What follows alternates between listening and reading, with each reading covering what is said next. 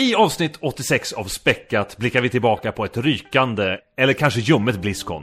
Det blir After Party, Devotion, Luigi's Mansion och Disco Elysium. Välkommen till Späckat.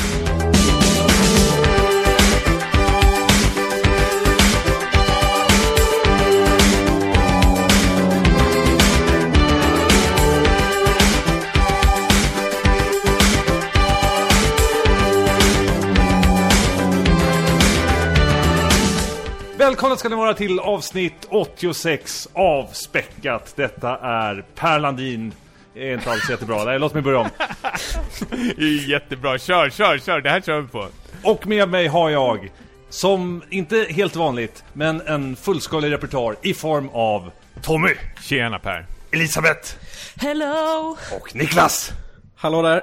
Gud vad skönt det kändes att eh, lasta av mitt ansvar på någon annan. Det här borde jag Ja, göra och det- oftare. Men du har ju, det, ribban ligger ju så högt liksom. Du tänkte så här, jag gör ett riktigt dåligt försök nu, så att vi tar ner det på en lägre nivå. Liksom. Ja, det är Jag Din, din här. narcissism Per är ju nästan samma nivå som min snart. Tycker Alltså, jag. Ja, jag, jag, jag blir gråtfärdig. Jag, jag älskar det. ja, vad roligt. Ja, vi har eh, spelat spel antar jag den här veckan. Jag spelar ju som späckat lyssnare vet sedan tidigare, inte speciellt mycket spel. Tittar mest på spel, men jag, men jag utgår från att ni har spelat spel den här veckan. Absolut. Det är klart vi har och vi har ju tittat på Blizzcon, det vet jag att du också har gjort. Just det. Så vi Och, har eh, ett program, vi har ett avsnitt den här veckan. Jag har ju suttit och typ sträckkollat eh, Succession istället, men det får inte jag prata om, även om Niklas typ har sett två säsonger. Ja, men du får jättegärna prata om annan populärkultur, för jag tänkte också göra det. Om du vill gå Mm, okej. igenom vad vi gjort Okej. senaste veckan. Jag vill Ja. lyssna, höra mer. Vi- Succession. Vi, Mm. ja, ja, vi sparar det till en annan podcast kanske. Nej, kör! Kör nu! kör! Och vi börjar med Blizzcon. Nej, sluta! Kör på Succession! Vad ska jag Kör säga? nu. Jag, vill- jag vill berätta hur jag mår också. Okej, men vem bryr sig om hur ni mår? Vem bryr sig hur jag mår? Men jag kan väl säga så här då Per, jag, jag fyller på här att eh, du tipsade om att uh, success, Succession var, Det var ingen succé det där. ne? det var ingen succé. Det, där. det var värt att sträckkolla på, du hade gjort det, så jag har nästan gjort eh, samma sak här. Jag har bara några avsnitt kvar. Och eh, det kan vara en av årets bästa tv-serier. Eller hur? Det är liksom Men en sån här... varför, ska jag se den här tv-serien? eh, ja, men När det vi har är... ett gäng lyxbögar som springer runt i Japan. Jaha, nej men... Ja, det är Queer Eye in Japan, men alltså varför ska jag se Succession? Nej men alltså den, eh, se serien är väl en liksom serie där alla karaktärer är liksom ass assholes. Men, eh, och i början så hatar man dem allihopa men gradvis så lär man sig att älska dem och man känner sig lite som att man blir ett så här asshole själv när man tittar Man, på man kan ju serien. säga att premissen av serien är ju lite grann att de följer något, något slags fiktiv eh, Trump-familj eller Murdoch. Alltså typ... Eller Ja, liksom Säcka Fo- familjen. Fox.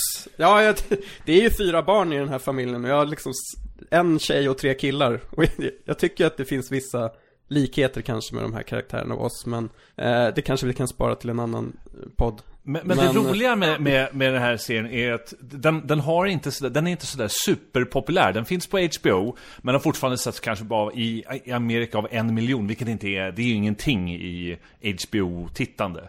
Men eh, har successivt efter eh, dess release eh, av säsong två, har folk har börjat, börjat upptäcka den här lite mer. Och jag fick det rekommenderat av en person, jag sträckkollade på serien, tipsade det vidare. Den personen sträckkollade på det och, och vi sitter alla med en ganska liksom bitter, äcklig smak i mun efter att ha tittat på den här. Men ändå så är den så himla bra. Man vill vill- bara ha mer. Men vill man ha, vill man tipsa om den här till andra personer för att man vill dela den här äckliga smaken i munnen med andra? Mm, Ja, det, lite så. Alltså, Känner jag man sig tycker inte lika så här. smutsig själv. Så här, det är, alltså skåd, skådespeleriet är ju riktigt, riktigt bra. Jag, jag tycker de här, och, och, och eh, skriptat eller vad man säger, karaktärerna känns som, som trovärdiga personer. Ja, Det tycker jag i alla fall. Jag vet inte om du håller med mig Niklas, men... Jo, de blir ju gradvis mer och mer liksom mänskliga också. Och framförallt måste jag säga, patriarken i den här fam- familjen som spelas av Brian Cox eh, är kanske den bästa skurken i en tv-serie jag har sett någonsin. En ra- så här rasistisk, grinig gubbe. Fast in, ja liksom, ja. Man håller ju inte med honom, men man typ hejar på honom lite ändå. Folk har väl jämfört det här med en blandning mellan Arrested Development och lite The Office. Om man ska måla, försöka måla upp någonting va? Ja, Alltså, en dys- väldigt- dysfunktionell familj som gör massor med konstiga saker. Men är det roligt? Jag tycker den är jätterolig. Ah, ro, okej. ah, ro, den är ju mörk som fan. Mörk humor i så fall. Och sen det här Ja. med Office, de har ju definitivt de här eh, reaktionsshotsen från The Office. Att eh, karaktär A säger någonting. Att, titta inte in i kameran. Will Ferrell har ju varit med och producerat det här. Det är kanske är därför det finns mycket humorinslag. Jag vet inte. Nu sålde jag inte in den kanske. Nej, det gjorde det inte. Nej, jag är jättesugen på Succession, men, men jag tror precis som Per säger, det har inte gått så jättebra för den i början kanske, men det är ju för att den har så jävla tråkig liksom poster. Alltså när jag tittar på det så ser det ut som den här afroamerikanska tv-serien Empire, vad den heter, att det är liksom en, en, en rikemans eh, familj bara som det handlar om.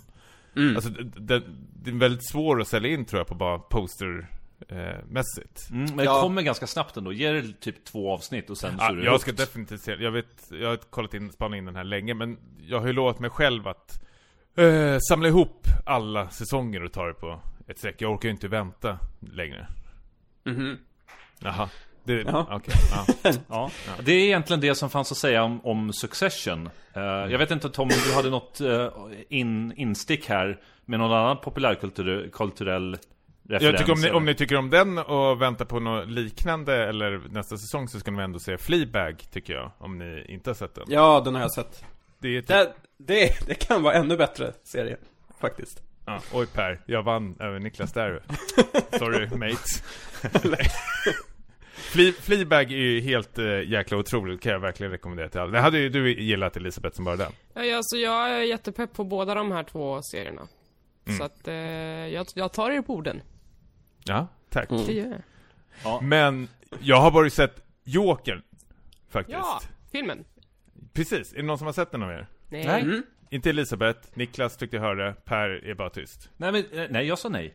Nej, okej, Eh, ja. Jag, jag var inbokad att gå och se, se den eh, med en kollega som, som hoppade av i sista stund. Och då blev det inte Ja. av. Då blir det inte Nej, jag vet, alltså det har ju varit ett jävla... Har ni hängt med de här svängarna under Jokern? Det är rätt så svårt att inte ha, eh, att ha missat det tycker jag ändå. Alltså en månad innan filmen kom ut så fick ju liksom vissa utvalda recensenter eh, ja, se den här filmen och recensera den. Och det var ju allt från liksom så här fem plusser som kom ut till att folk som kallar den för liksom ja, provokativ och eh, farlig.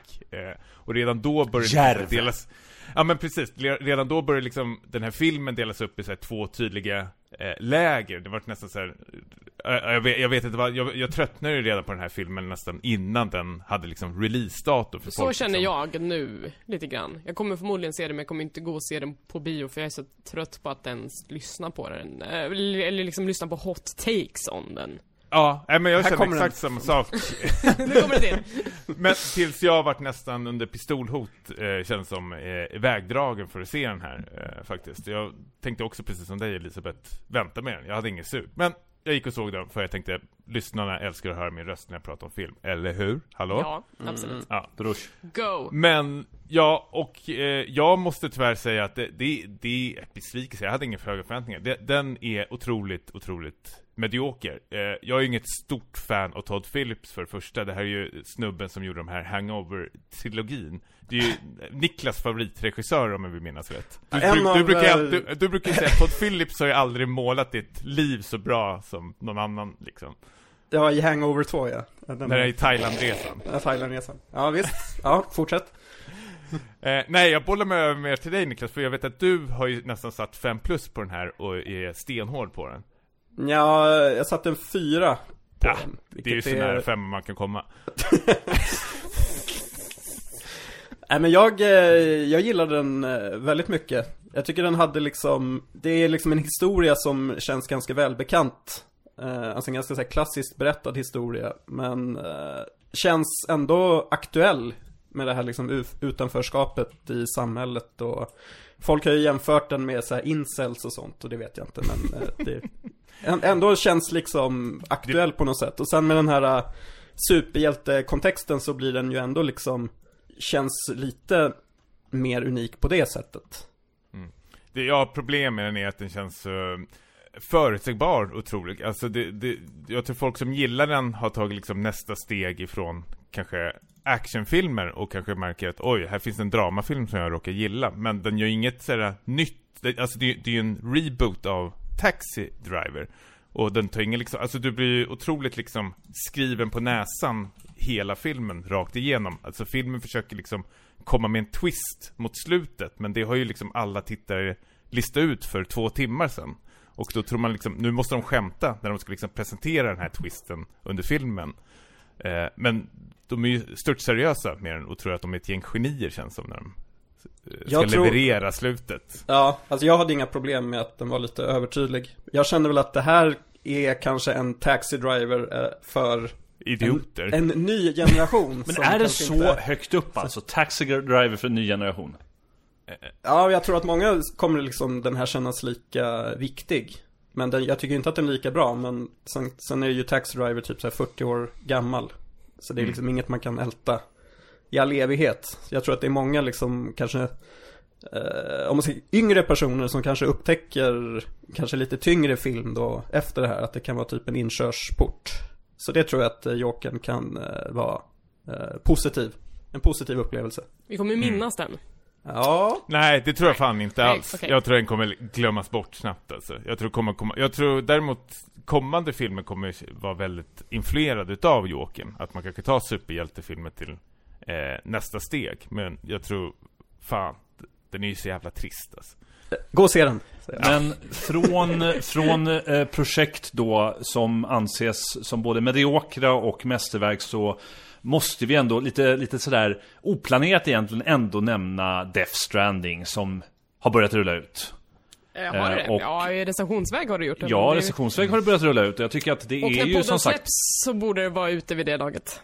Ja, Och- Kingens nya spel pratar vi om. precis, kingen, Hideo Kojima. King Eh, Kojima. har ni följt med någonting i eh, recensionsturerna? Alltså jag har stått och hållit i en kamera när Tobias har pratat i 50 minuter. Det blir en livesändning på Instagram om exakt alla företeelser i det här spelet. Så ja, Lyssnar du något? ja. Ja.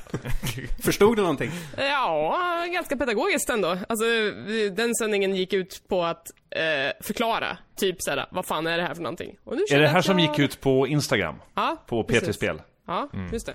Ja. så nu känner jag att jag förstår lite mer vad det går ut på. Men blev du sugen på att börja spela? Alltså det är ju det här med att man ska, eh, alltså det, att det är typ 40 timmar gå runt, 20 timmar cutscenes. Det är lite... Gåshud hos Niklas. jag känner det bara reste sig där borta. Ja, visst. Eh, som jag känner att, ja, det kanske är när jag spelar det här spelet som jag kommer beta mig igenom min 40 timmar långa podcastkö! Ja! Så det, det är lite det jag ser det som ett medel som just nu. Eh, men absolut, jag kommer spela det. Kanske inte på launchdagen, men förhoppningsvis kanske innan jul eller så. Det, Jag har varit otroligt tveksam om jag ska ta det på dag ett eh, eller inte. Men vad jag fattar som så är det relativt buggfritt. Eh, så jag har bestämt mig i alla fall att eh, förboka det idag till och med och kommer nog spela det från dag ett. Mm, mm, mm. Eh, Samma här faktiskt. men eh, Per, du hade väl kanske en hot take på recensionerna? Eller Nej, jag hade inte men jag, jag, jag tror att... Eh, vad jag, IGN. Nej, inte IGN. Nej, Men jag tror att det var Kotaku som skrev, eh, skrev en, en, en väldigt eh, välformulerad, eh, vad ska man säga, review som tog upp att spelet är i mångt och mycket extremt välgjort på sina håll, men att det också har sjuka brister som gör det just väldigt, väldigt me- mediokert. Jag vet att Tim Rogers på Kotaku, han var ju eld och lågor medan hon, ehm, du kan inte hennes efternamn, Heather. Heather. Heather Alexandra. Alexandra? Ja. Sk- det var ju hon som skrev då eh, deras Otroligt recension. bra recension. Väldigt bra recension. Ja, det var det bästa. Eh, och jag vet inte, det, jag tycker att det nailar lite spot on vad jag förväntade mig av att Kojimas spel skulle vara utan att ha rört det överhuvudtaget. Men jag rekommenderar verkligen att läsa igenom den för det är eh, recension i sitt S. Mm. Ja, kommer nej, vi men, kolla vi kanske inte har så mycket mer att säga om Death Stranding egentligen. Jo, Som sagt, nej. inte släppt. Inte Eller? om Death Stranding, men jag har något att säga om livet. Oj.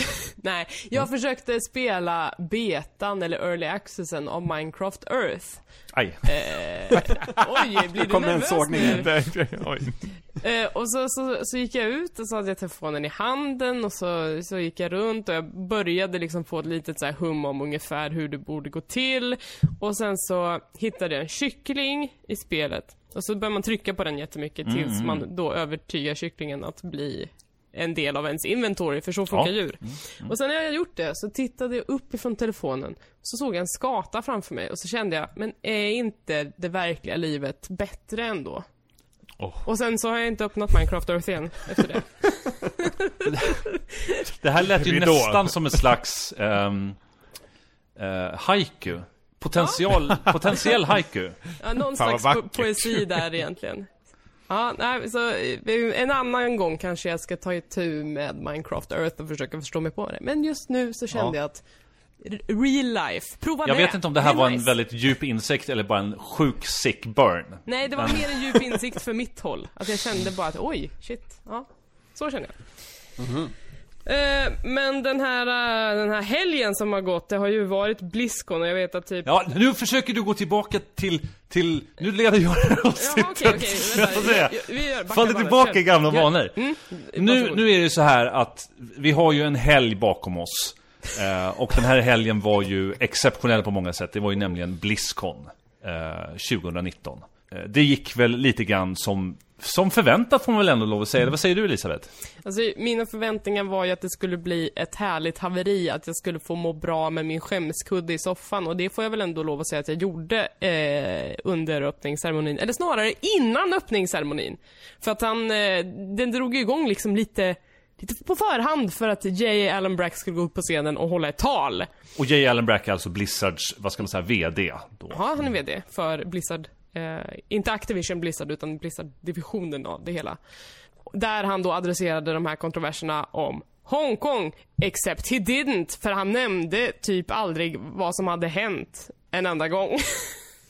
Ja, han sa väl något i stil med Innan vi börjar så vill jag bara säga Vi fuckade upp, jag är ledsen. Jag tar Vi hade fullt en ansvar. grej på en Hearthstone-turnering. Vi agerade för fort. Vi ska göra bättre ifrån oss, men for now, fokusera på den här fina konventet vi har här idag. Det var typ det han sa. Det måste ju vara... Alltså, alltså jag typ satt och höll andan i soffan när han, när han höll det här talet och sen så blev det, luften gick ur sen för att han sa liksom ingenting. Det var gloriously bad. På något sätt. Niklas och Tom, såg ni det här också? För det här fanns ju inte bakom någon betalvägg utan det gick ju ut helt gratis. Absolut. Inte. All right. Såklart. Inte sådär superintresserad av Blizzard. Nej, inte alls. Jag, jag orkar inte med någon snicksnack. Ut med Diblo 4 bara. Så jag satt ju mest bara och väntade Okej, på det. vi, kom, vi har kommer in- till det, vi kommer till det. Precis, men, men precis. Men vad jag vill bara säga, jag, jag har inget, alltså jag är inget större Blizzard-fan. Eh, jag, jag gillar Diablo eh, och, och eh, Overwatch till en viss del. Men precis som du säger, det kommer vi komma in på lite senare. Så Jag, i men grund och botten, kul att- mellan och- Diablo och fria rättigheter så väljer du Diablo. Ja, ja. Men det vore kul om eh, Niklas kan berätta om Blizzcon ur hans perspektiv. vad, vad hänt? Ja, Summera Blizzcon för oss Niklas. det var väl eh, en eh, framgång, eller? För vem? Eh, för Blizzcon, eller för Blizzard. Du tror att det är en person? Det blir den här Mr. Con. Mr. Con, Blizz, Blizzcon. Freecon.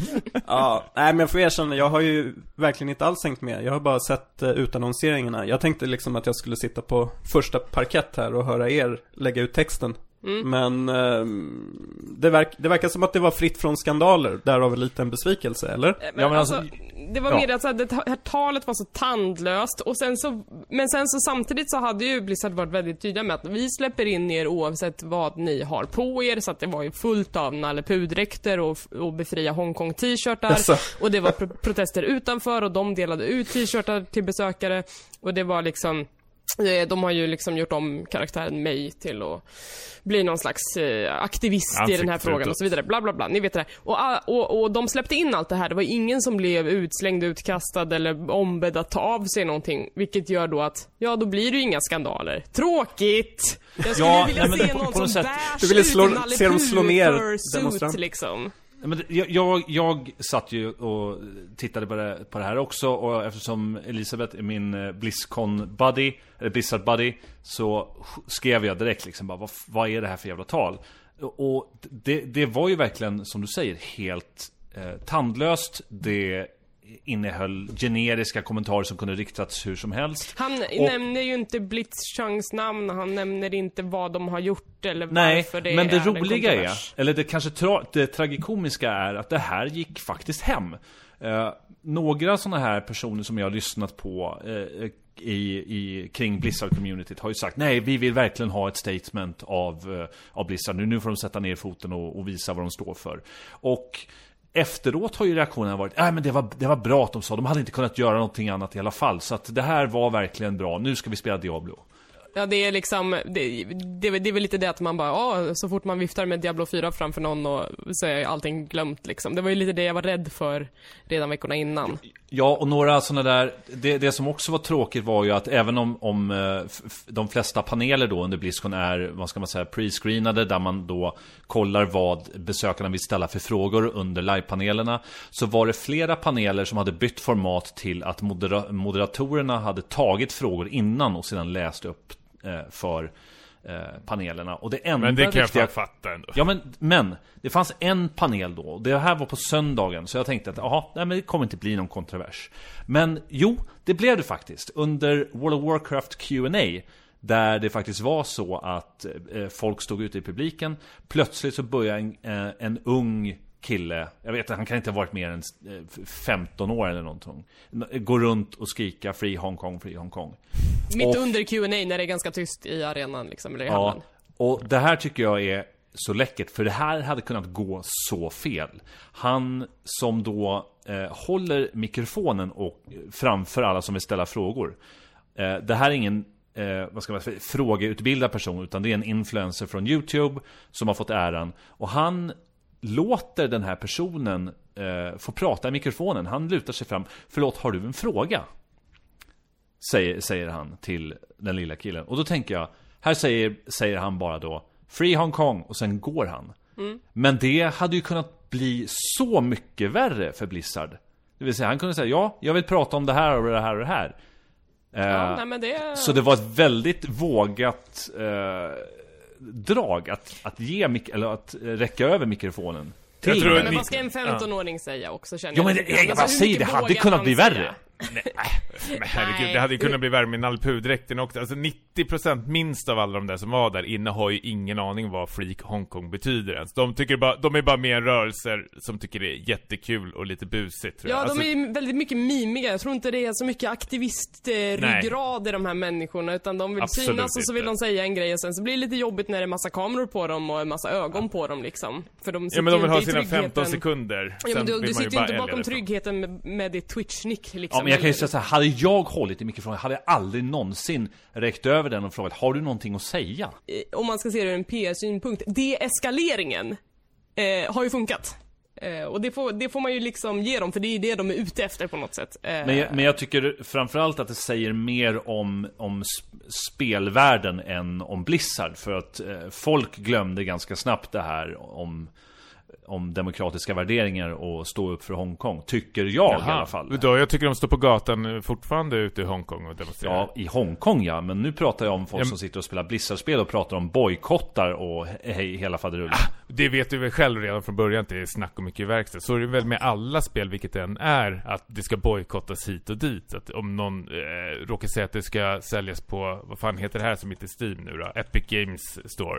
Ja, det ska bojkottas och Whips säljer Borderlands 3 ännu bättre än förväntat. Jaha, vad hände med den bojkottningen då? Vi är tandlösa helt enkelt. eh, men jag tänker en, an- ett annat Jag symptom... tror, men, men, jag, tror- förlåt, men jag tror bara mer för liksom provokation faktiskt. Att folk är skyddade liksom bakom sitt tangentbord och skärm. Att man kan skriva och reta upp folk hur lätt som helst. Precis som rasister gör eh, faktiskt. Det är exakt samma sak faktiskt.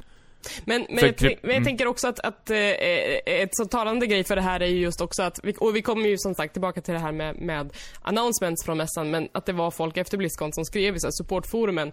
Eh, ja, jag tog bort mitt konto för att jag ville protestera, men nu vill jag spela Overwatch med mina kompisar. Hur får jag Synd tillbaka för dig mitt din jävla konto? sopa. Alltså det är ju det som är så himla, alltså då, då finns det ju ingen, det finns ju ingen tanke.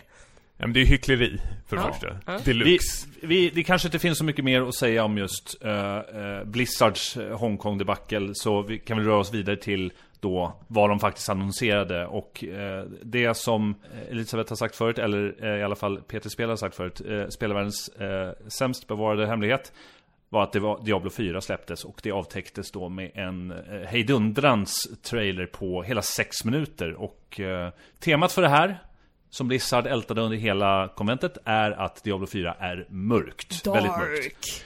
Vad tycker vi om det vi har sett so far från trailer Precis till lika spel? mörkt som Diablo 3.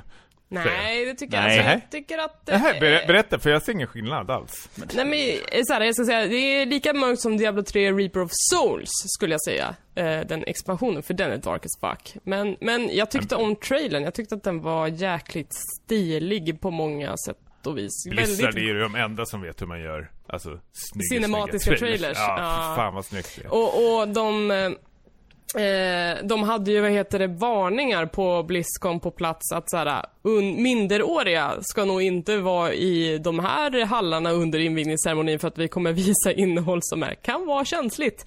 Eh, och då var det ju den här trailern de syftade till, där det är väldigt mycket så här body horror, eh, blodsplatter och gore liksom. Eh, och det känns ju ändå som att, ja, det här är ju Diablo. Och det, den, var- den var snygg liksom. Men trean har väl också varit blodigt och Fast det saftigt, ser eller? Jag ju ut som inte. ett jävla fyrverkeri när man har Ja, dragit igång alla exakt. spells. Ja, du tänker när looten droppar ur? Ja, Nej, vi allting. pratar alltså, men så här färgschema, vi, det är ju två helt olika färgscheman. Det ser ju ut som League of Legends. Va? Alltså där har jag missat, du har Alltså, ju Diablo, allting. Diablo 3 är ju mer Peter Jackson-splatter än... än Men, men help säg, hitta- nämn något exempel, eh, jag fattar inte. Jag förstår inte. Jag, Men jag försöker jag, sitter- jag sitter och tittar, ja? Tänk dig, Di- Diablo 4 det är svartvitt. Diablo 3 det är färggrant. Splatter. Technicolor. Technicolor. Men Sluta nu. Jag sitter ju och tittar på bilder på Diablo 3 nu, det är ju så... Ja men det är, säg bara att det är mörkare. Uh, alltså, ja men det ser ju ut som att det är liksom en färgpalett som någon har liksom spytt ut när det är en massa spells och en massa loot och en massa allting som är igång i Diablo 3. Eh, och liksom, Du kommer se exakt samma sak här när det väl kommer ut till riktigt gameplay. alltså det har ju kommit ut gameplay och av det jag har sett i det som de har visat hittills så tycker jag absolut inte att det är samma sak. Sen får vi ju se när, eh, när spelet kommer ut. Då, då är det ju en annan sak. Men av Fram, det jag framför sett- man kan säga att, att vi kommer ju få se en helt annan typ av story. Jag minns inte eh, vilken intervju det var som jag läste i, men som, som nailade ganska bra att Blizzard i eh, Diablo 3 hade byggt det väldigt mycket i sitt Ja men i sin comic book style där man som hjälte då i slutändan alltid segrar. Medan själva ursprungstemat av Diablo 1 och 2 är att nej, det går inte alltid som du velat. Du kanske uppfyller ditt mål, men det slutar inte lyckligt. Jag tycker också Ni- att Lilith som eh, slutboss här, där det istället för Diablo, ja, det, det känns eh, som att det är Kerrigan 2. Eh, Fick du samma vibb Per? Ja, jag tänkte lite snabbt, åh, Kerrigan. Men sen började jag tänka på också,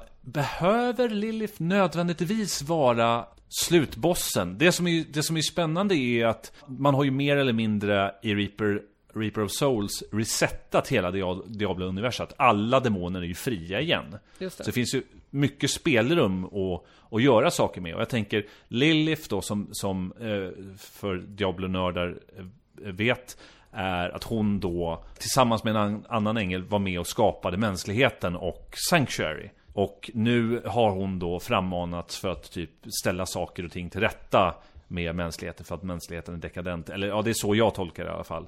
Så att jag hoppas att det inte är så enkelspårigt som Blizzard gjort det i, i tidigare spel. Jag hoppas att det är lite, det är liksom inte bara det här är slutbossen utan det finns något, det finns något mer här.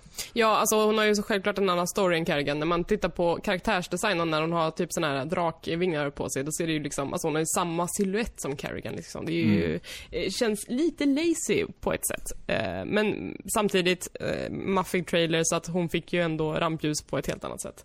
Ja, jag vet inte vad jag känner inför det. Niklas, du har varit tyst. Jag måste få veta. Du, du har tittat på game trailers.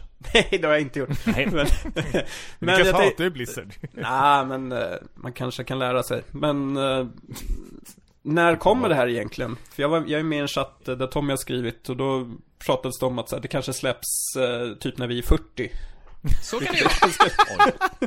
Den där optimistiska alla är så jävla deppiga. Ja. Men Alla de inte typ sagt... där- Nej, det Nej men man datum. fick ju någon känsla, alla i hela chatten bara hängde i huvudet såhär, men gud vad kul För det är väl typ det enda spelet vi har gemensamt känns som att alla gillar Diblo-serien Men att, jaha, när fan kommer det här ut? När vi är 40? Alltså om 4-5 år? Tre Ja. år när det gäller mig. Ja, det känns som att typ så här, två, tre år säkert minst. Uh, Ja, precis. Okej. Förrän det här blir klart. Men jag tror att, att ut, de, de har väl sagt att utvecklingen påbörjas någonstans under 2016. Men den har ju lagts ner också. Och börjat om. Eh, pausat sa du Alltså när, när Kotaku har gjort gräv om just den här grejen så har de ju dels gjort en iteration av Diablo 4 som de sen la ner för att den inte var tillräckligt bra. Sen så har de gjort en till iteration som, som Tommy säger pausades för att de behövdes på andra team.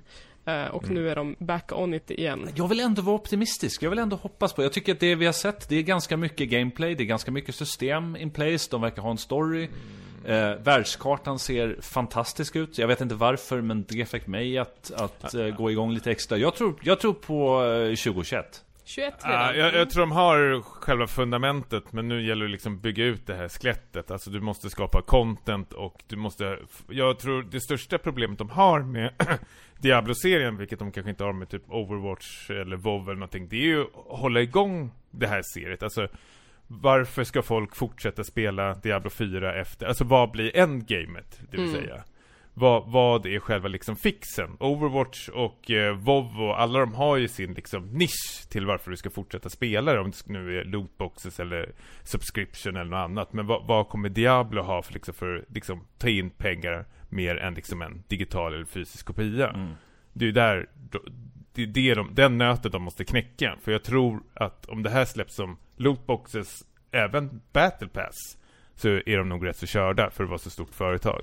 Jag tror det är mer förlåtande om det är ett litet indieföretag som skulle ha sån, sådana Det, saker. det som också är intressant och kanske inte helt oväntat Det är att eh, spelet då bara spelas i online-läge och att and, att du delar en värld ja, med andra spelare också Precis, man fick ju se lite bilder på sådana här instanser där du eh, var med liksom i, i, Klassisk Diablo är ju att du kan spela upp till fyra personer Men här liksom var, kunde man liksom få upp det till nästan tio personer på någon det, Dungeon Raid eller något liknande Vad jag fattar det som Det är ju pepp Är det, är det det? Blir det inte lite för nära än ett Diablo online på något sätt? Ja men det låter ju skitkul ju Jag tycker det låter hur kul som helst att träffa, liksom stöta på random människor för liksom kanske dräpa en svår boss eller något liknande Det beror på hur man gör, de försökte ju med det i Division 2, kanske inte lyckades jättebra men liksom Jag gillar tanken, sen gäller det bara att de utför det på ett snyggt och roligt och genuint sätt Jag uppmuntrar till det Det ska bli spännande att se. Jag undrar liksom när de är redo att släppa mer detaljer om det här spelet. Mm. Antar under nästa Blizzcon, kanske. Vem vet? Eh, ja. Och två nya klasser kommer vi få se också Just det det, har de ju inte de har visat eh, eh, Sorcerer, Barbarian och Druid, va? ja.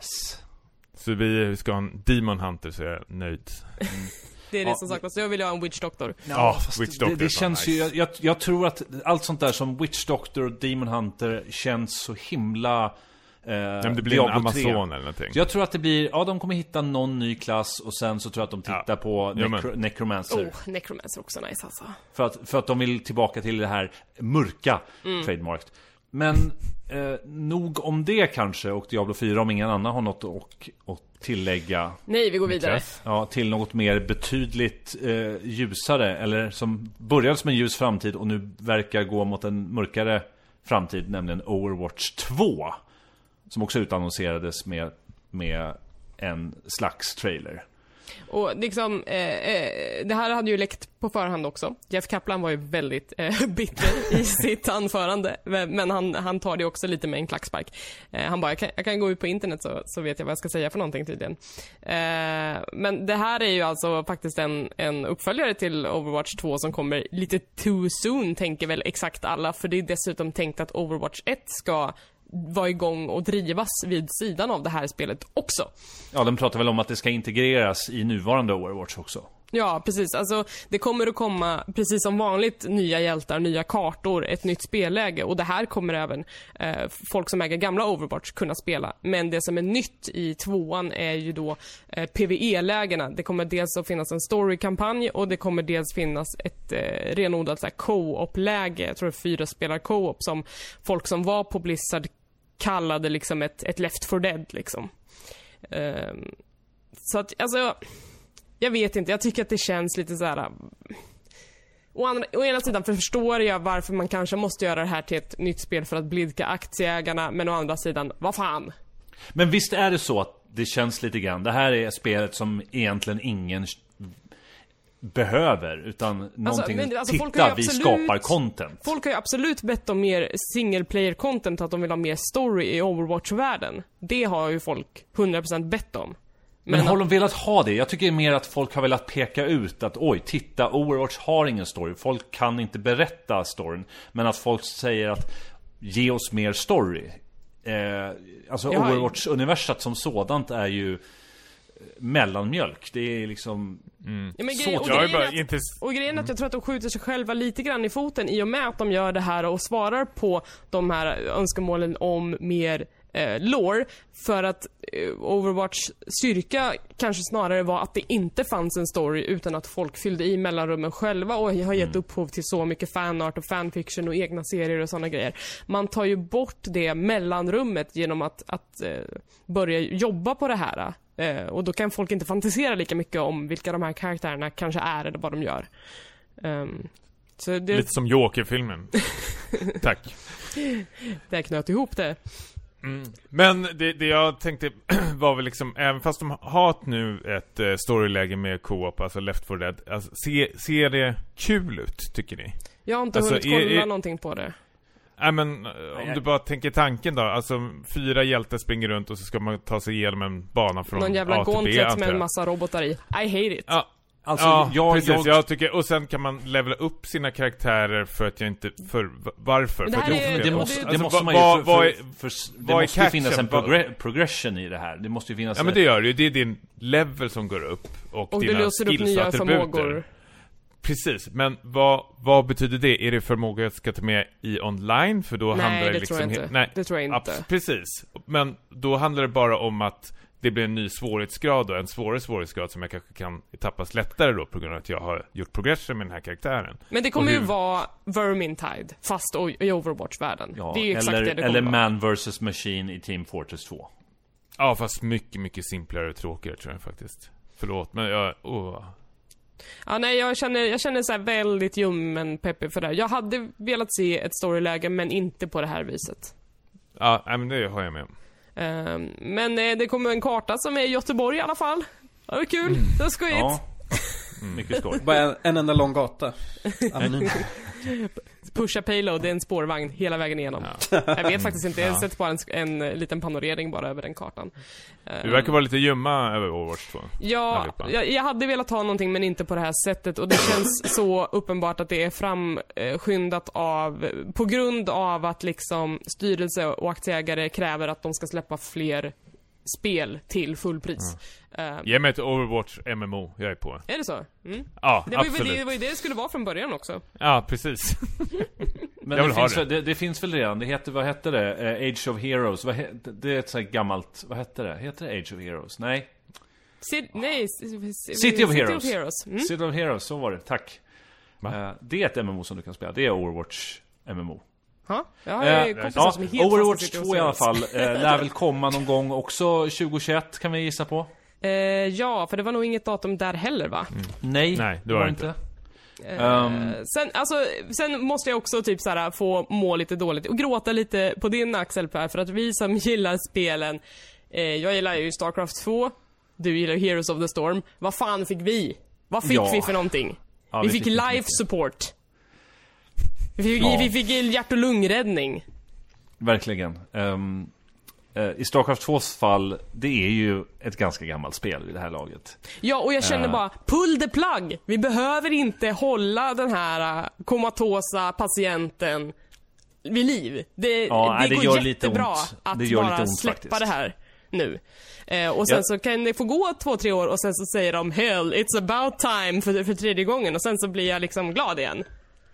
Ja, jag tycker nu, nu valde de att gå ut med att släppa då Arcturus Mensk till den här, vad heter det här formatet som... Co-op som, Commanders. Eh, Ja, Co-op Commander. Och folk som spelar Starcraft, de säger, säger att det är ganska kul. Jag har aldrig rört skiten, men jag, Jag måste säga att det, det det det, ser på något sätt ut så här, åh, vi, Starcraft, vi har en nyhet för er och visa en Co-op Commander. Det är ju så, ett slag i solar plexus. Så är det. Bara helvete. ja. Um, Och Heroes of the Storm fick en ny hjälte.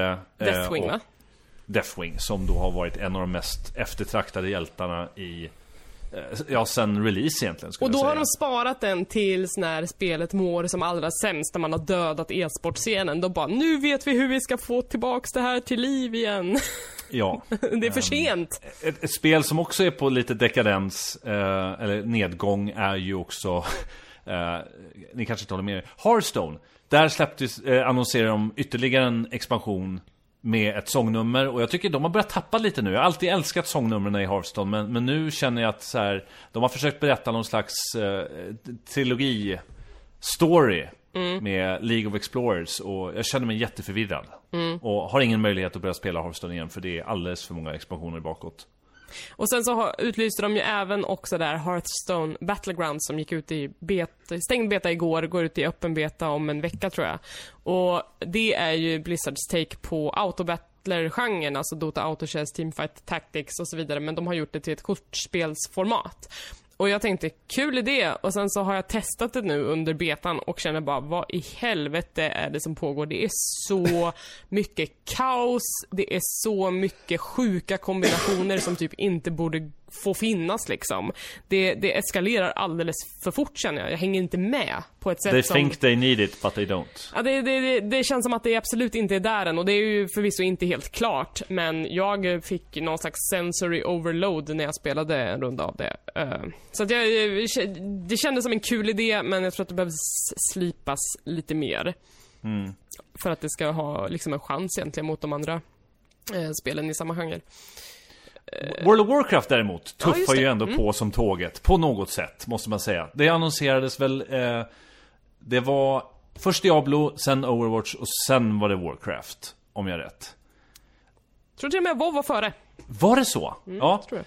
Och med en ganska eh, pampig trailer i, i vanlig ordning. Och jag måste säga som, som MMO-spelare, eh, jag är kanske inte så här jätte eh, sugen på storyn i, sig. Jag är ganska trött på Sylvanas som antagonist. Men när jag ser de, de spelmekaniska förändringarna, vad som väntar i, eh, i expansionen, så verkar det som att Blizzard har tagit till sig väldigt mycket av kritiken som de fick under eh, Battle for Azeroth och eh, bakat ihop det till ett betydligt mer intressant progression-system i eh, Shadowlands, som det kommer heta. Jag är pepp. Är någon annan pepp? Kommer någon Nej, annan spela absolut inte. Nej. Men du är ju eh, WoW-korre, så jag förstår att du eh, håller det ajour och det är kul att du känner dig peppad för att det är ju trots allt ett spel som har fått vara lite på the backburner nu när WoW Classic har fått ta över eh, rampljuset. Ehm, efter att BFA stelnade ganska fort liksom. Ja, men Classic har ju ganska fort stelnat det också, så de ligger väl på... det? Ja, jag, jag tycker det. Jag själv har ju pausat nu på level 44 och har inte rört det på tre veckor tror jag. På mitt jobb spelar de så fan, det är superpopulärt. Är det så? Classic? Ja, ja, classic. Så det, det kanske inte är helt stenat helt och hållet men, men eh, det känns ju som att det börjar kanske lugna ner sig. Alltså, vars, alltså publiken för Classic börjar hitta sin plats. Publiken för mm, eh, liksom live service-spelet. Vad, heter, vad kallar man det för? Retail. Retail. Retail. Så, publiken för retail, de, de liksom har insett att okej, det är här vi vill vara liksom. Men det är ju nästa år. Det var ju det enda som kändes att det fanns inom en eh, greppbar framtid. Överlag eh, för folk då som är eh, eh, Blizzard-fanatiker, Blizzard-insatta så tycker jag att panelerna i vanlig ordning var, var superkul och hela, hela poängen egentligen att titta. De här announcementsen går ju över ganska fort men jag tycker att, att det är kul att se ändå från utvecklare som får ta, som, som i, i vårt spelklimat nu för tiden får ta väldigt mycket skit Få åka därifrån och känna sig väldigt pepp. Jag har sett tweets från utvecklare som har sagt Åh det här var det bästa som har hänt i år. Nu har vi så mycket idéer. Jada jada. De har ju haft ett jävligt tufft år kan jag tänka mig. Det har ju varit liksom alltifrån uppsägningar till eh, liksom de senaste skandalerna och någonting som utvecklarna själva har varit väldigt missnöjda med. Ja, Eh, så... Men för mig som tittade så kände jag ändå, jag kände en sån otrolig liksom ljummenhet inför nästan allting som visades. Det, jag vet inte om det har att göra med att man ser på företaget med mer cyniska ögon nu än vad man gjorde förut. Att det kanske var jättebra announcements men att jag bara inte känner det. Eller om det faktiskt var dåliga announcements. Vad... Är det inte att... Eh, nu är ni två mer Blizzard-fan än vad jag är, men är det inte att man börjar bli lite trött på konceptet Blizzard? Jag fattar inte fortfarande vad de är kända för Ja, jag- egentligen, jag- förutom de här WoW-grejerna. Eh, veckorna innan Blizzard eh, hade sin Blizzcon-grej så gick ju Riot Games ut med, vadå, fem nya spel eller någonting som de Mm. håller på med. Som jag tyckte kändes mycket mer intressantare och roligare än det här faktiskt. Å andra sidan har de inte gjort någonting annat på tio år så de har ju haft tid på sig att racka upp Ja, de här announcements. Precis, och det, därför undrar jag att det kanske här är Riot Games kanske blir nya Blizzard i, inom en snar framtid. Men jag, jag tycker Alltså, så här. jag satt och Det tänkte kommer på... väl, ja. Jag satt och tänkte på det här under, under konventets gång också, att det är någonting som inte känns som vanligt. Liksom det här... Ja, Och, och en sak som jag, som jag tror eh, påverkat mig i alla fall, det är att det finns en rad profiler eh, på Blizzard som då utgjort vad man kan kalla för det som har skapat den här familjariteten och, och familjekänslan som inte längre eh, är kvar. Det är inte längre Mike Morheim som öppnar Blizzcon med sin lite nördiga men ändå varma stämma. Det finns inte någon Chris Metzen som står och skriker Hård where you at? Eh, och det Ben finns är ingen... borta. Det finns ingen Ben Brode som läser upp eh, panelen med sin djupa basröst. Eh, Det finns ingen Frank Pierce heller. Magin är borta. ja, Ja, men det och känns lite så att... Ingen alltså, Dustin Browder, ingen David Kim. Så att det är... alltså förut så kändes det så himla himla hemtrevligt att titta på de här äh, streamarna från Blizzcon. Det kändes som att det var liksom en stor familj. Men nu känns det som i år som att det är som en spelplan som har ritats om. Att det är så här att, att utvecklarna, eh, corporate och eh, fansen har liksom, de står inte, ingen står på samma sida längre. Eh, och det, det känns mer som att det är någon som måste övertalas och övertygas snarare än att Fan vad kul vi har tillsammans liksom. Lite den känslan tror jag det är som Ja, skaver. och, och det som kom närmast den här känslan var ju när, tycker jag i alla fall, när Jeff Kaplan står och är varm på scen. Och lite rolig. Ehm, och eh, Ion Hasekostas från World of Warcraft. Som var de närmsta eh, keynotesarna där, där det liksom lät avslappnat och avskalat och allting. Genuint Men- liksom. Ja, verkligen. Ja, nej, det... Någonting har hänt. Någonting har hänt. Och det känns inte Är bra. det inte dags att släppa Blizzard då? Att, eh, ja, Vad ska vi gå över till då, tycker du? Riot Games. Är det så? Det är det som är det Eller nya? IDF. Nej, det låter bra. I Earth Vi- Defense vi- Force. Vi går över till spelat.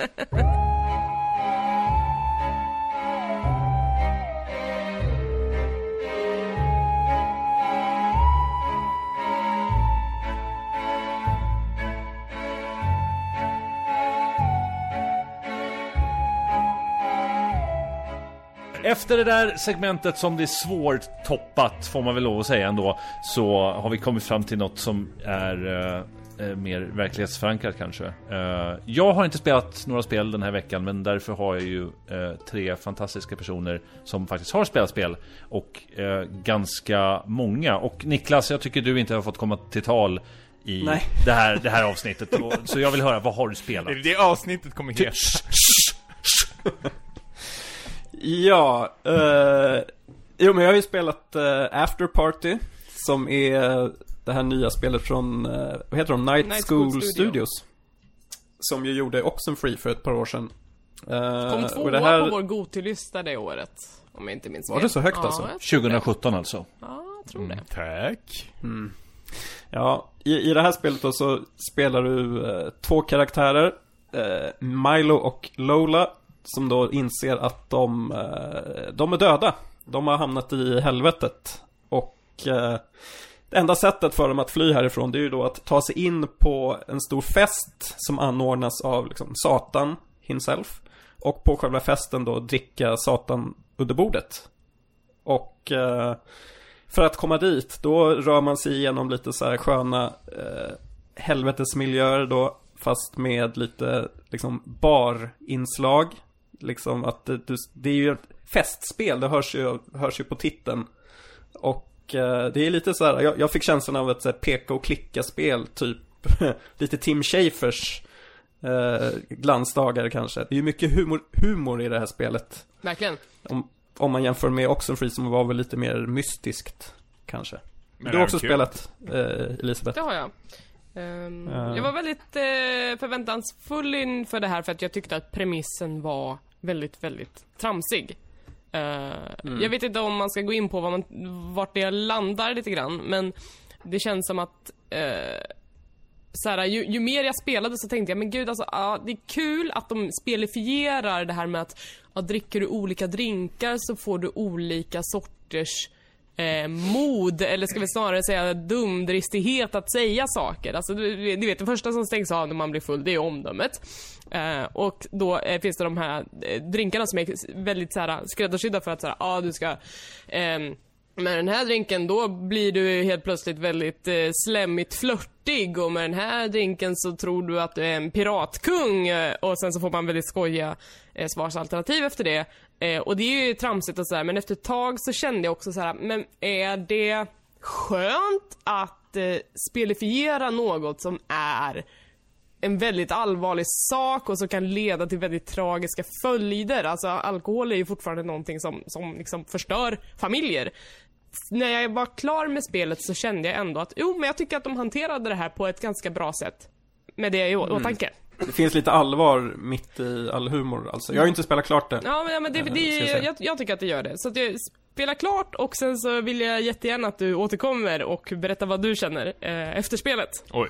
Det låter som en vändning någonstans i spelet. Eh, ja, men, så här, jag är nyfiken på vad, vad andra får för utfall och vad... vad för, det- för man gör ju olika val såklart. Att man, man, man kommer väl fram till eh, den sista uppgörelsen med Satan förr eller senare men det finns ju ol- olika vägar att ta sig dit så man gör ju olika val under, under resans gång. Ja, och nu så här i, initialt här så är det ju i alla fall två stycken frågor då. Det är dels att man vill veta eh, hur dog de här personerna och liksom varför ha- har de hamnat i helvetet? För de verkar ju vara sköna personer. Så det är väl det som är, får mig att spela vidare. Plus att det, det är ju mycket av det som jag gillade med Oxenfree, att de här dialogerna känns väldigt eh, naturliga. Liksom inte så konstlade som det kan vara i eh, tv-spel. Och så att, men, men också liksom att det är samma kompositör som i Oxenfree, så att, och det är, är trevligt att titta Ja, det på. Du sa Tim. Schafer där, då måste jag fråga, är det liknande grafik eller hur, hur är det uppstyrt? Jo men det är väl lite, alltså 2D, man går ju i 2D-miljöer kan man väl säga då. Målade 2D-miljöer. Ja, lite så. Ehm, och det ser, det ser tecknat och mysigt ut. Och Det ser dialogerna. otroligt mer påkostat ut än Oxenfree. Det är, Ja, det, är- det är jag stora miljöer.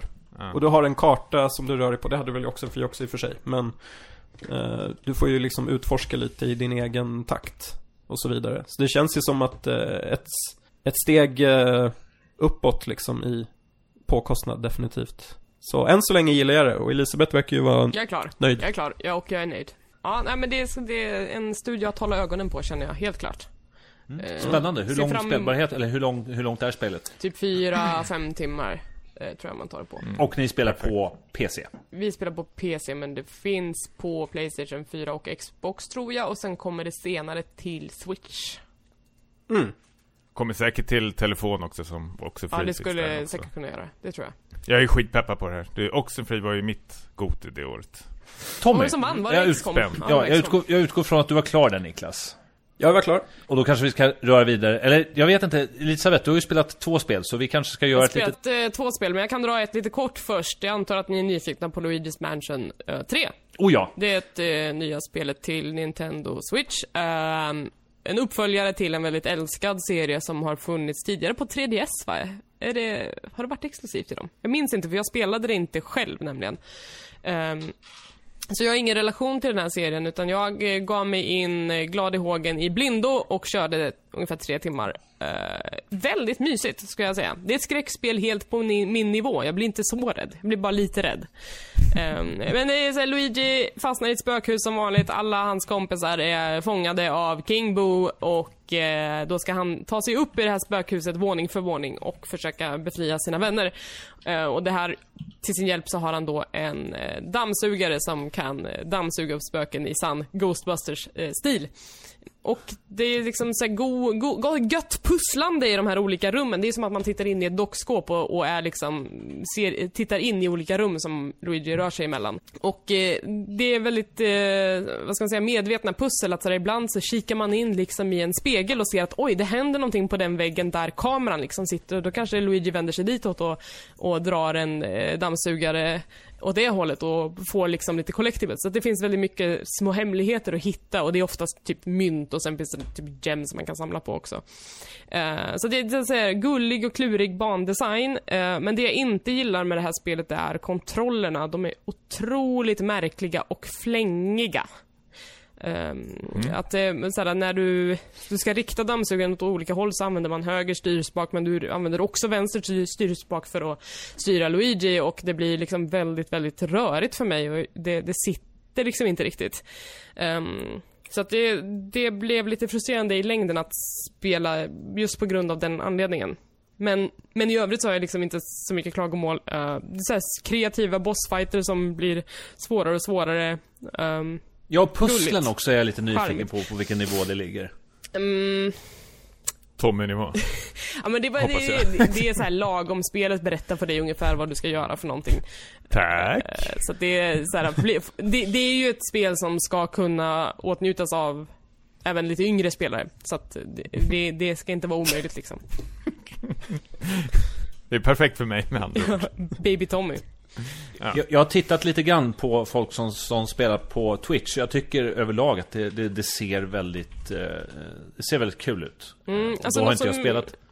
Något som jag inte visste var att det inte är Nintendo Inhouse som har gjort det här utan det är en kanadensisk spelstudio som har gjort det här eh, spelet eh, på beställning åt Nintendo. Ehm, så det, det är väl kanske därför det inte har riktigt den Nintendo-putsen som jag hade förväntat mig av det. Eh, Så kan det vara. Ja. Eh, det, det hade jag inte ens tänkt på. Eh, det, det, det hade jag inte ens noterat, jag sagt. Vad jag däremot noterat är hur mycket jag har börjat störa mig på eh, Charles Martinets röst. Och jag tycker att den är eh, så extremt eh, överdriven på Luigi i det här. Jag vet inte hur, hur, hur tungt det har varit i de tidigare spelen. Men tycker verkligen att hela... Eh, det, det är inte ens dialog, det är ju bara läten som Luigi går runt och gör. Det, det känns, jag, vet, jag vet inte, jag tycker det är jättemalplacé i det här spelet. Det, och, och framställa honom som korkad. Jag, jag vet inte, vad tycker du? Men han, han ska väl vara lite den eh, sämre brorsan, eller? Ja, Det men, tröga. jo, men han behöver inte... Det är liksom varje reaktion som han gör ska ha någon, Ja, något det är, slags det är otroligt ljud. mycket voice lines och varje voice line är bara... Så, ja, det är det verkligen hela tiden. Det är verkligen eh, mycket. Så, så är det. Man, man kan ju stänga av ljudet. Eh, det är väl ett plus. Eh, nej men det känns som att Charles eh, Martinet är väldigt förtjust i sina rollkaraktärer. Gör dem kanske lite för mycket på automatik och kanske lite för mycket. Jag vet inte. Det kan ju lika gärna vara ljudteamet som har bestämt sig för att blåsa på, men han har gjort det här i många, många år nu. Ja, verkligen. Men i överlag, eh, supergulligt, charmigt spel. Eh, stabilt. Mm, Men som sagt, kontrollerna lite eh, flängiga. Tommy! Tommy! Ja, jag har spelat det nya skräckspelet Devotion, eller nytt och nytt. Det släpptes väl i februari, men det är väl senaste spel från den här taiwanesiska studion Red Candle Games. Från ett Eh, skräckspel till det andra. Precis. Eh, Det är väl rätt så svårt att ha missat det här om man är något intresserad av spelnyheter. De har ju, jag vet inte om vi ska ta det nu, men även de har väl hamnat i kläm med liksom Kina. Vi kan väl lika gärna ri- riva av det nu. I, för att under det här spelet så finns det en, liksom en eh, meme, lite som ni var ju under, inne på under Blizzcon, att eh, Kinas eh, president är väl, har vi någon slags, jag vet inte, många tycker väl att han ser ut som Nalle Puh vad jag fattar som. Det är väl typ det som Ja. är. Ja, precis. Och då är det väl, ja, hade de väl gjort en meme i det här spelet och då var det väl eh, review-bombat av, utav eh, en eh, massa, ja, jag antar att det är en massa folk från Kina såklart, vilket har gjort att den här studion har fått dragit tillbaka spelet och liksom har sagt att vi får nu tänka på vad vi har gjort och Nej, de har ju sagt, att det, de har ju sagt gång. att det var ett misstag att den kom med i slutändan. De har sagt att de ska hålla, göra lite review, men det har ju aldrig kommit upp igen sen dess. Det släpptes ju i våras Nej. liksom och det har ju inte varit ett knyst om det. Precis, och de patchade om spelet även i, till en början för att ta bort den där mimen de hade i spelet, men det hjälpte ju inte. Mm. Eh, det är ju en liten, liten studie på 10 personer.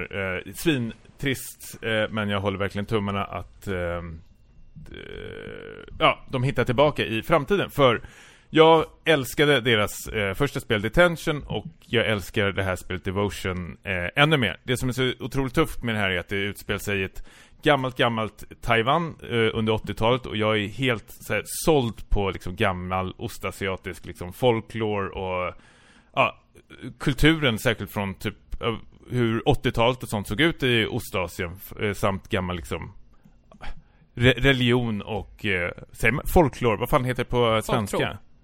Ja, folktro, tack. Det du spelar som är, du spelar en man i en familj eh, som är en misslyckad författare. Eh, tillsammans har du sin fru som är någon gammal sångerska som liksom har slutat sin karriär och tillsammans har fått ett barn som har, ja, under vissa omständigheter blivit sjuk, vad man vet.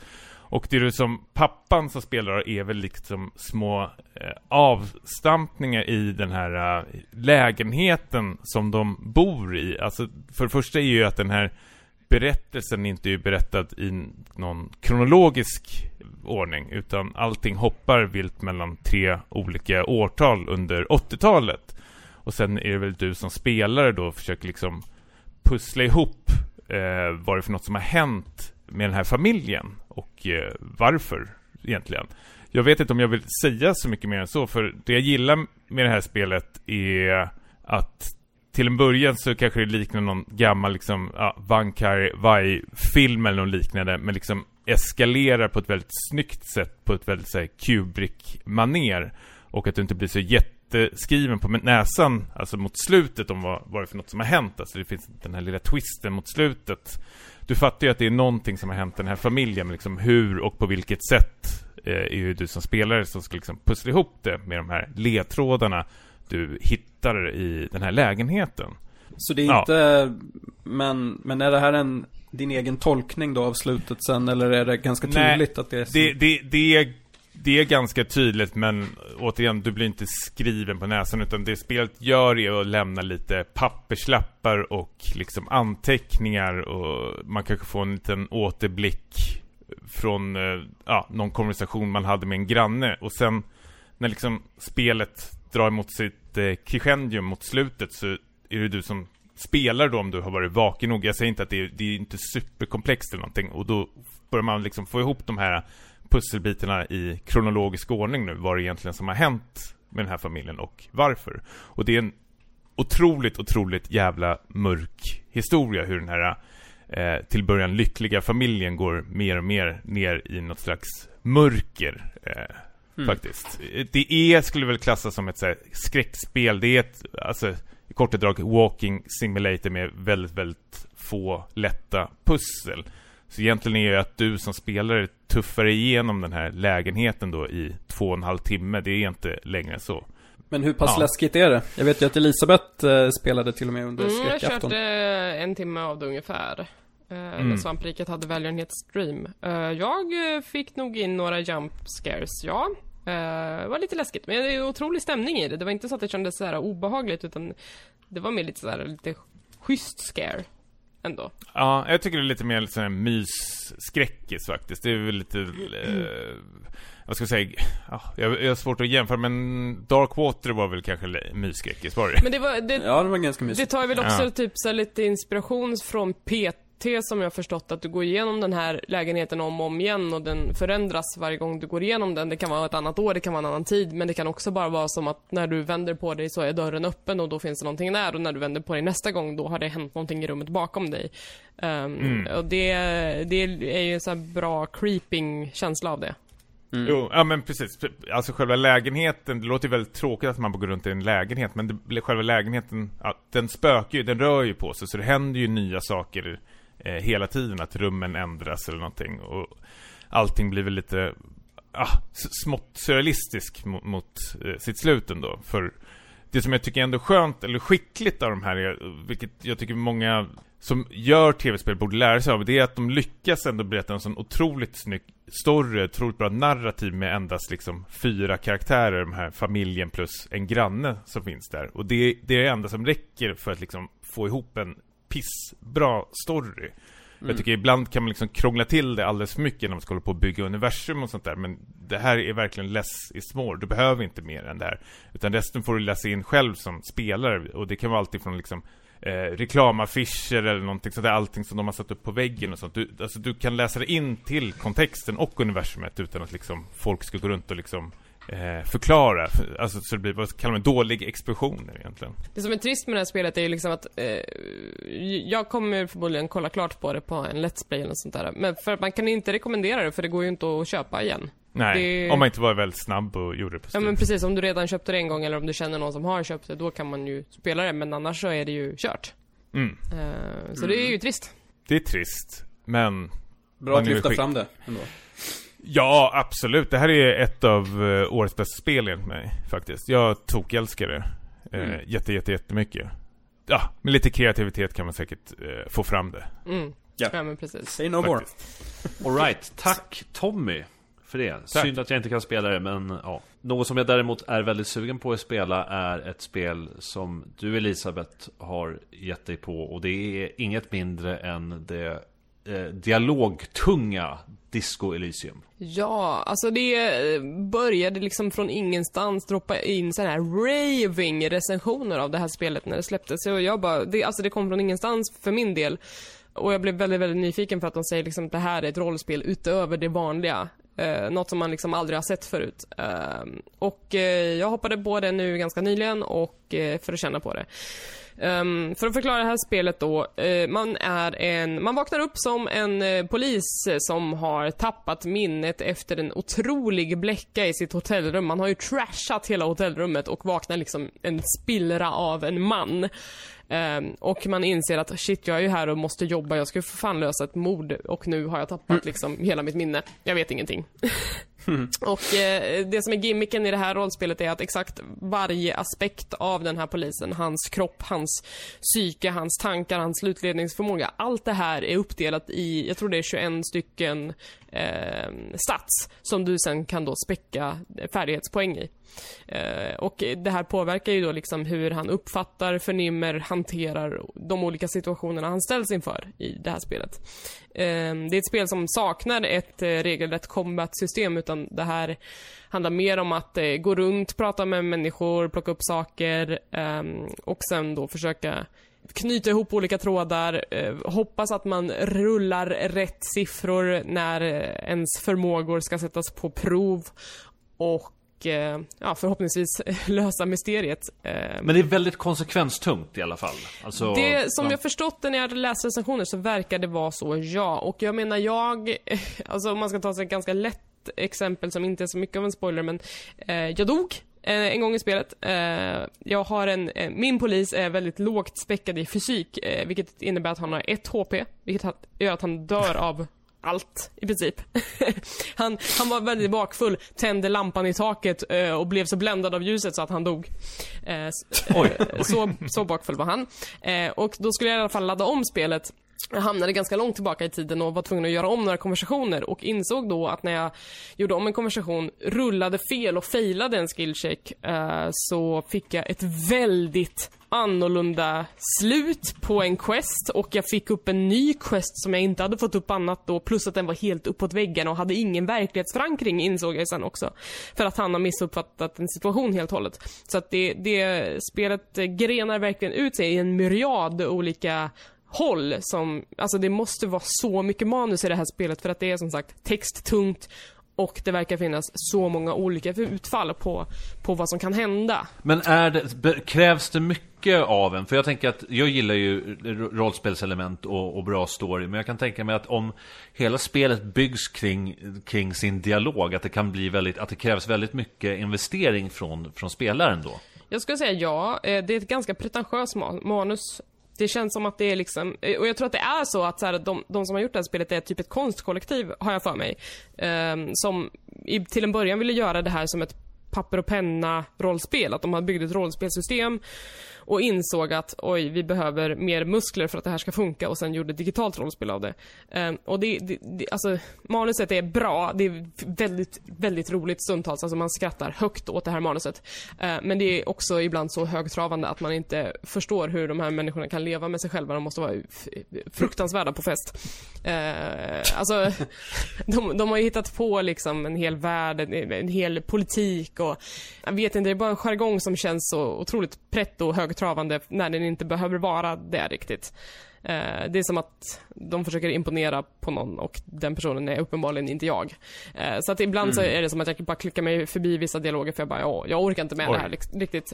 Um, är, det mycket sånt att det bara maler på? Det är det jag är mest rädd för det här Det beror lite på vad du väljer för konversationsval också. Du får ju alltid valet att så här, vill du gräva ner dig i det här eller inte? Du kan ju också bara gå vidare och skita i det. Och det kan också mm. vara ett bra val att göra det ibland för att alla dialoger avancerar tiden i spelet. Du har ju liksom en in-game-klocka från morgon till kväll och det är just konversationerna som driver klockan framåt. Ju mer du står och pratar med någon, desto längre går klockan, desto mindre tid har du på dig att göra saker under dagen. Så att ibland kan det också vara kanske värt att inte stå och babbla så jävla mycket med någon om vad är verkligheten, som jag ändå har haft en tio minuter lång diskussion om. Det är mina kollegor säger till mig på jobbet helt Vad är verkligheten Tommy? Nej, babblar nu? Nu går tiden igen. Ja, det är du som frågar. Vad är det som är verkligt egentligen? Eh, ja, nej men eh, så att, så att liksom det ska man kanske ha i åtanke innan man spelar det här spelet att det, det är ett spel som eh, tänker väldigt högt om sig självt intellektuellt. Eh, men kan man se förbi det så finns det alltså så otroligt eh, rollspelsguld här faktiskt. Eh, väldigt intressant. Kul att späcka i olika grejer, alltså när man inser att bara, jag är helt åt helvete för att jag har försummat den här förmågan helt och hållet. Men man kommer ändå framåt på något sätt. Till exempel så här, det står en, en kille och, och blockar en, en ingång till någonting som man faktiskt måste ta sig in i för att ta sig vidare i questet. Du får välja.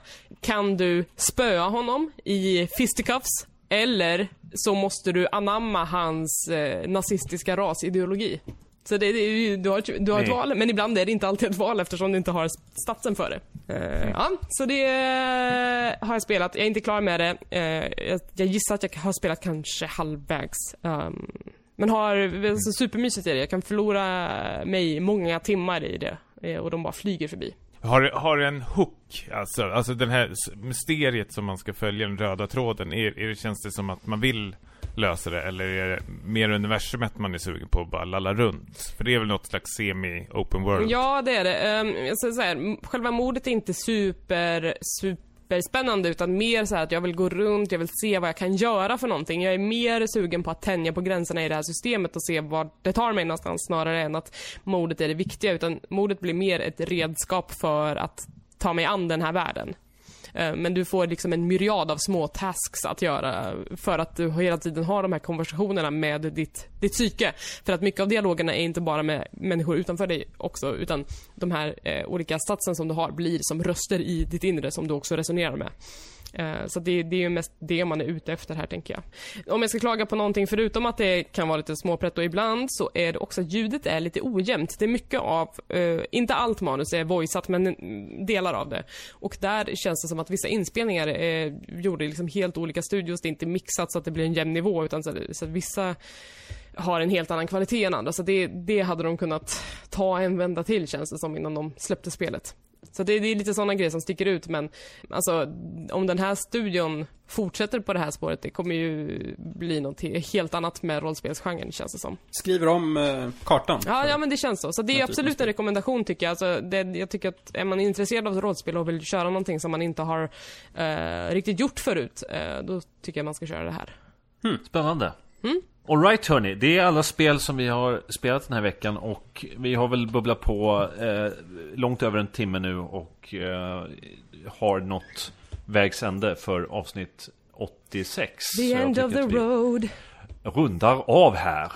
Jag är ju så jättedålig på att tala om var vi finns någonstans på alla plattformar och dylikt så jag... Eh, Högst upp på dokumentet. Släpp... Ja, men har vi ett dokument? uh... Läs inte upp våra lösenord bara. Nej, okej. ja, nej, men okej, jag har fått leda det här programmet nu, men nu känner jag mig mer bekväm för Elisabeth gör det här redan så bra, så Elisabeth kan du tala om för oss Jag kan berätta vart vi finns var vi finns. På Twitter heter vi @späckad och på Instagram heter vi @späckatpodd. Och om man har frågor eller ris eller ros, då kan man också mejla till oss på späckatpodcast@gmail.com. Grymt. Eh, vart hittar man oss personligen då? Eh, Tommy? Ja, på mig eh, hittar man på eh, Twitter på Tommy understreck Jansson. Där kan, hjälper jag och eh, konsulterar eh, för spelutveckling faktiskt i kommande idéer. Niklas? Eh, per, du då? Nej. Niklas? Mig hittar man på Instagram, OneLast, OneLast Niklas. Mig hittar man på Twitter, at Per Landin. Och jag heter @hangryeli på Twitter. Gott så. Tack Elisabeth. Eh, Gott och med de orden så hörs vi förmodligen eh, eh, nästa vecka, om inte annat, inom en snar framtid. Hej då! Bye! Puss! Hej!